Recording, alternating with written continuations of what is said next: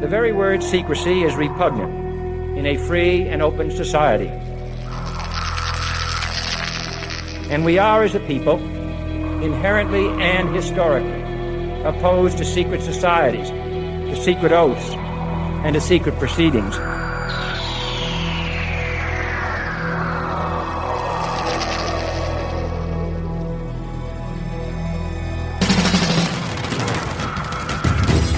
Questions you always had, the answers you were never given, the place to seek the truth. Welcome to Veritas.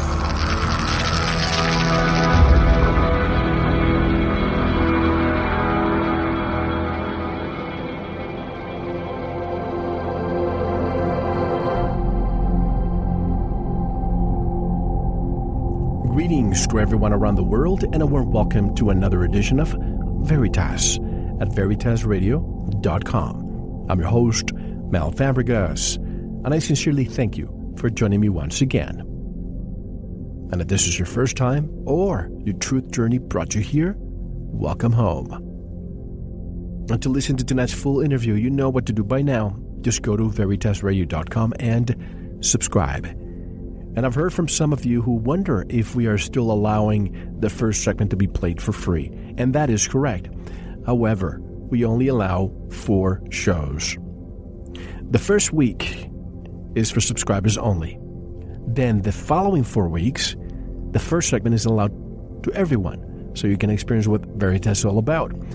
But after the fifth week, that's when it becomes part of the archive, and you have to be a subscriber to do so. So, yes, you can still listen to all our shows as long as you're listening every week, but anything that's beyond five weeks, that's archived. So, do the same with Sanitas if you want to upgrade your life. The same system applies there. First week, subscribers, then four weeks for non members. You can experience first segment, and then it goes to the archive as well. But listen to that as well. Upgrade your life. I guarantee that you'll enjoy it. And if you want to get in touch with me, you want to be a guest on this radio program, or simply have questions, feedback, I'd love to hear from you. Click on the contact button of our website. Tonight, our guest will reveal how a secret cabal of influential, quote unquote, Venus families, with a lineage tracing back to the Eleusinian mysteries, has shaped the history of the United States since its founding.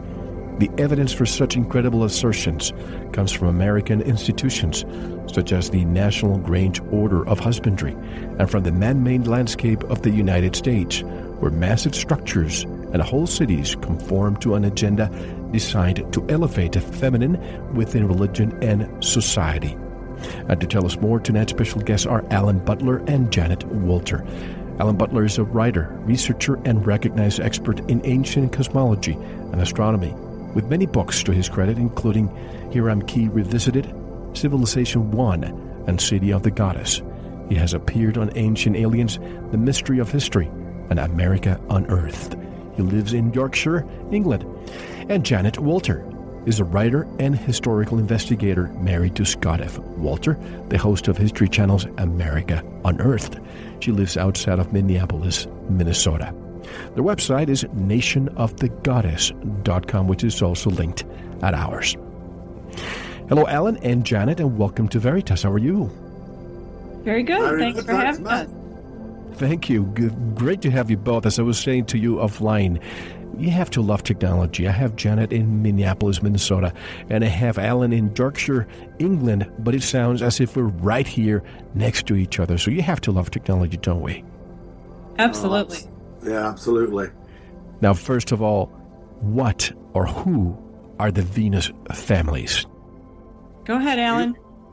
Okay. Um, in my research um, prior to Janet and I working together, um, particularly when we were going back to uh, the Middle Ages and organizations called the Cistercian Order of Monks and the Knights Templar, um, we began to realize that there had, uh, at certain periods during history, been, as you say, um, a cabal that showed itself uh, above the landscape of history, um, which appeared to have very specific agendas.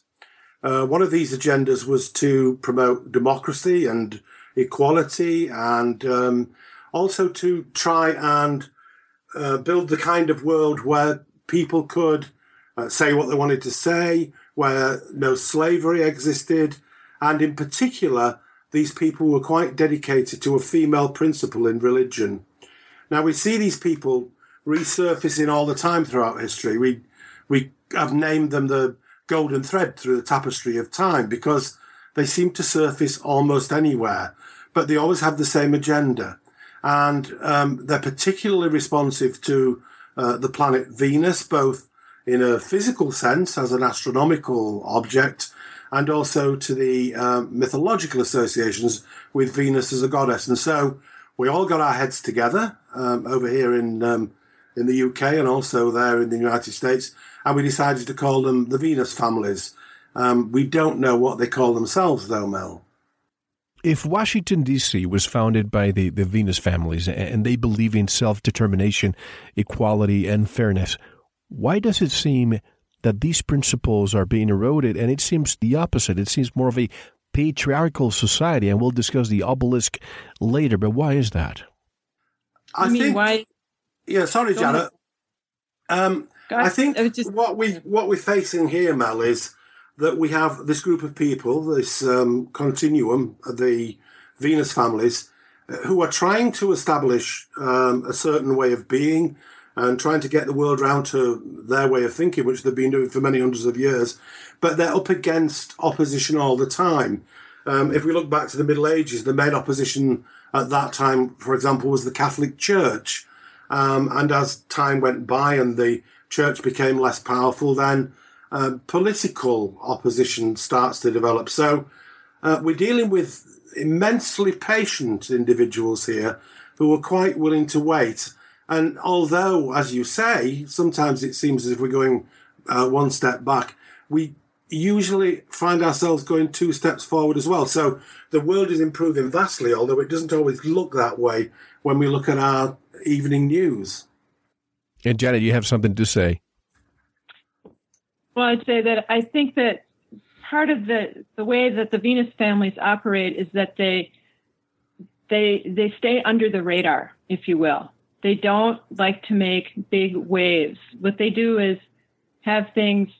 I hate to use the the phrase, but it, it's so apropos in this case, hidden in plain sight. I think that the Venus families are used to operating under the radar, and so they don't typically you don't we don't hear a lot about what's going on with them in a political sense out and about in the media.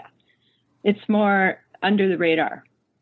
There also have been, Mel, um, leading politicians who we think were closely associated with the Venus families, but generally speaking, the way that they influence things uh, is to get themselves involved amongst the movers and shakers, as Janet says, behind the scenes. So they don't make a big noise, they work slowly and steadily. When we trace back the Venus families, can you go all the way back, perhaps to, say, the Merovingians? Uh, yeah, in fact, they go back much, much further than that. We think, if we look to a, a state in um, in Europe and in Asia, going back to at least four thousand BC, we see a people who were very much more committed to um, a feminine principle within religion, um, but it wasn't entirely feminine. It was balanced. So both the god and the goddess were very important to these people, and it seems uh, that when um, the old mystery religions that flourished, for example, in ancient Greece, were suppressed by the Christian Church, that these beliefs, these people were driven underground. There's probably quite a lot of reasons for that. One of them is the arrival of farming and the fact that the earth itself was not considered to be uh, as important as man's intervention, man being the operative word. Um, so they they appear and they disappear, but we're really talking about something which goes right back to the days of Stonehenge, for example. Well, I didn't want to bring Stonehenge to, to the equation, but this is something that has always fascinated me when I was standing in front of them. Is there a correlation between Stonehenge and some of the things we see in Washington, D.C.? Oh, absolutely, absolutely. I, mean, I didn't expect you to say that, but I was just guessing. No, no, no, absolutely. And anyone who wants to look at our website will see that uh, a lot of the ancient uh, monuments, the stone circles, including Stonehenge, um, in terms of their specific overall dimensions and shapes, are replicated on the landscape of the United States and particularly on Washington, D.C. If we take the Pentagon, for example, it's a five times scale uh, of Stonehenge. There's a direct correlation and a relationship. And also the functions of the stone circles in terms of what they did in a planetary sense is also uh, to be found in Washington, D.C., not least of all in a, a little structure um, near the Capitol, which Janet and I have been looking at very closely uh, over the last few weeks. Uh, it's called the Summer House. It's a tiny little building, but it does exactly the same things that, for example, a chambered tomb in North Wales called Bryn Celli does. So, yes, we've got a replication of intention, of size, and of effort. So, if you want to add something, when I ask a question, Janet, if you'd like to add something, just jump in if you would. Okay. All right. And I, I would in this case. Um, Alan also has done a lot of work on something called the megalithic yard, and that is definitely part of what is around Washington, D.C., and how structures relate to each other, the distances between them. And it, it's amazing. It's a measure that goes back 5,000 years and hasn't been seen until the late 1800s in Bath, England, which Alan can tell you more about. But it, it, we were astounded to see that this ancient measure was brought into our capital city. What made you think, and this happens to a lot of people who go to Washington and perhaps they're subconsciously not even thinking about this, but there's something that doesn't feel right. And I'm not saying this in a derogatory way, but in terms of the history that has been presented to us via the history books. What made you think that the true history of the USA might be different than, you know, to to that which the world thinks, quote unquote, thinks it knows. There uh, was a, a, a, day, one beautiful summer's day, when Janet and I walked up the National Mall in Washington, D.C., looking at one structure after another, looking at the orientation of the buildings, the way Washington, D.C., for example, is most definitely an east west city, a, a planned astronomical sort of city. And throughout the day, it became more and more aware to us exactly what you're saying that we were standing somewhere that was truly special. And it was that that really made us want to tease the structures apart and look at them more closely. Um, but yes, we felt that the moment we went there, and we've felt it every time since. And um, I haven't always been able to get over there uh, on some of the occasions when Janet has. But later on, Janet will tell you some of the things she's seen in Washington, D.C., which blew all our minds. Yes, it sure did. And that's right. And, and as Alan mentioned, the little summer house on the Capitol grounds is something that the moment I walked into it, I knew this was something that the Venus families had to have been involved in. It just, it, it felt so different from the rest of the city with their with the classic buildings. This is just a little a little resting place. It was what it was supposedly designed to be, but you walk into it and it's just it has a grotto in the back of it where water is running and it has seats that are built into it with obelisks as part of the brickwork and it's it just feels like it's part of the ground. It, and it, and really- it turn, yeah, sorry, and it turns out that it's um, also a solar and Venus observatory but like everything else, as Janet mentioned earlier, it's a thing that's hidden in plain sight. You've got to know what you're looking for. Later during the interview, I have many questions before that, but I thought of the work of Robert Bauval regarding the Orion constellation and the Giza pyramids. And then all of a sudden, boom, you discuss it too with some of the structures. And I'd like to discuss that later, but just wanted to plant the seed for the listeners that that's coming soon. What is the National Am I saying this right? Grange? What is the National Grange of the Patrons of Husbandry, or the Grange for short? Well, that's an organization that was started by a man from Minnesota, right here in uh, near Minneapolis, and his name was Oliver Hudson Kelley. And he was what was known as a book farmer in the late, well, I should say the mid 1800s. It was after the Civil War. And he was trying to teach himself how to be a good farmer and to increase production significantly over just subsistence farming levels. And so he was hired by the Department of Agriculture to go down into the war torn South after the Civil War and start working with farmers down there and bringing them along as well with their production because they needed to jumpstart the economy. They needed to get food into the cities in the north where the factories were going. And this order, as it turned out, Alan and I were astounded to learn because when we heard the name, we heard the word Grange, he was talking about New Grange in Ireland, a passage tomb. And I said, Grange, what is that, Alan? Because I've heard of something here in the United States, a, a farmers organization that goes back to the 1800s called the Grange. And Alan, you said to me, what does the word Grange mean? Well, okay. Now, the Grange immediately jumped out to me as being a very significant word because I mentioned a few minutes ago, Mel, that um, we find the Venus families resurfacing in um, in uh, medieval France, particularly in the region of Champagne, in the form of the Cistercian monks. Now, the Cistercian monks were a strange bunch of people.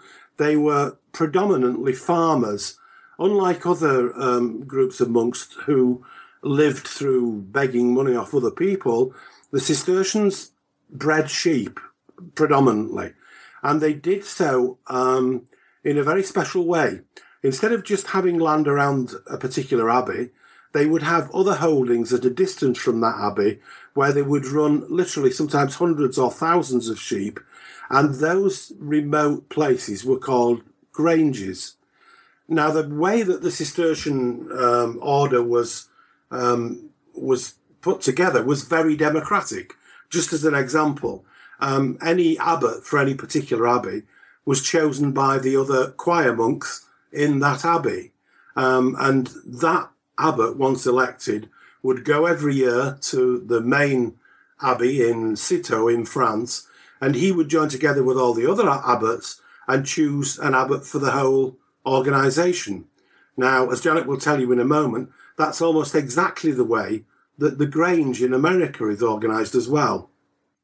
I found yeah. this. Oh, go ahead, go ahead, uh, Janet. Oh, yes, he's right. This this organization actually spun out of uh, replicating Freemasonry. It's not a Freemasonic order per se, but the people who organized it are in fact Freemasons, except for one woman who was also part of this organization. So, yes, the way the Grange is set up is that as you you go from your local group to a, a larger group, state level, where you elect the people that you want to represent you at the national level. So it is very democratic in nature, but it, it's much more than that as well. It also is very um, earth centric, Mother Earth, goddess oriented in terms of the change of the seasons and relating all that to how you live your life and morals. And it, it's really a fascinating organization.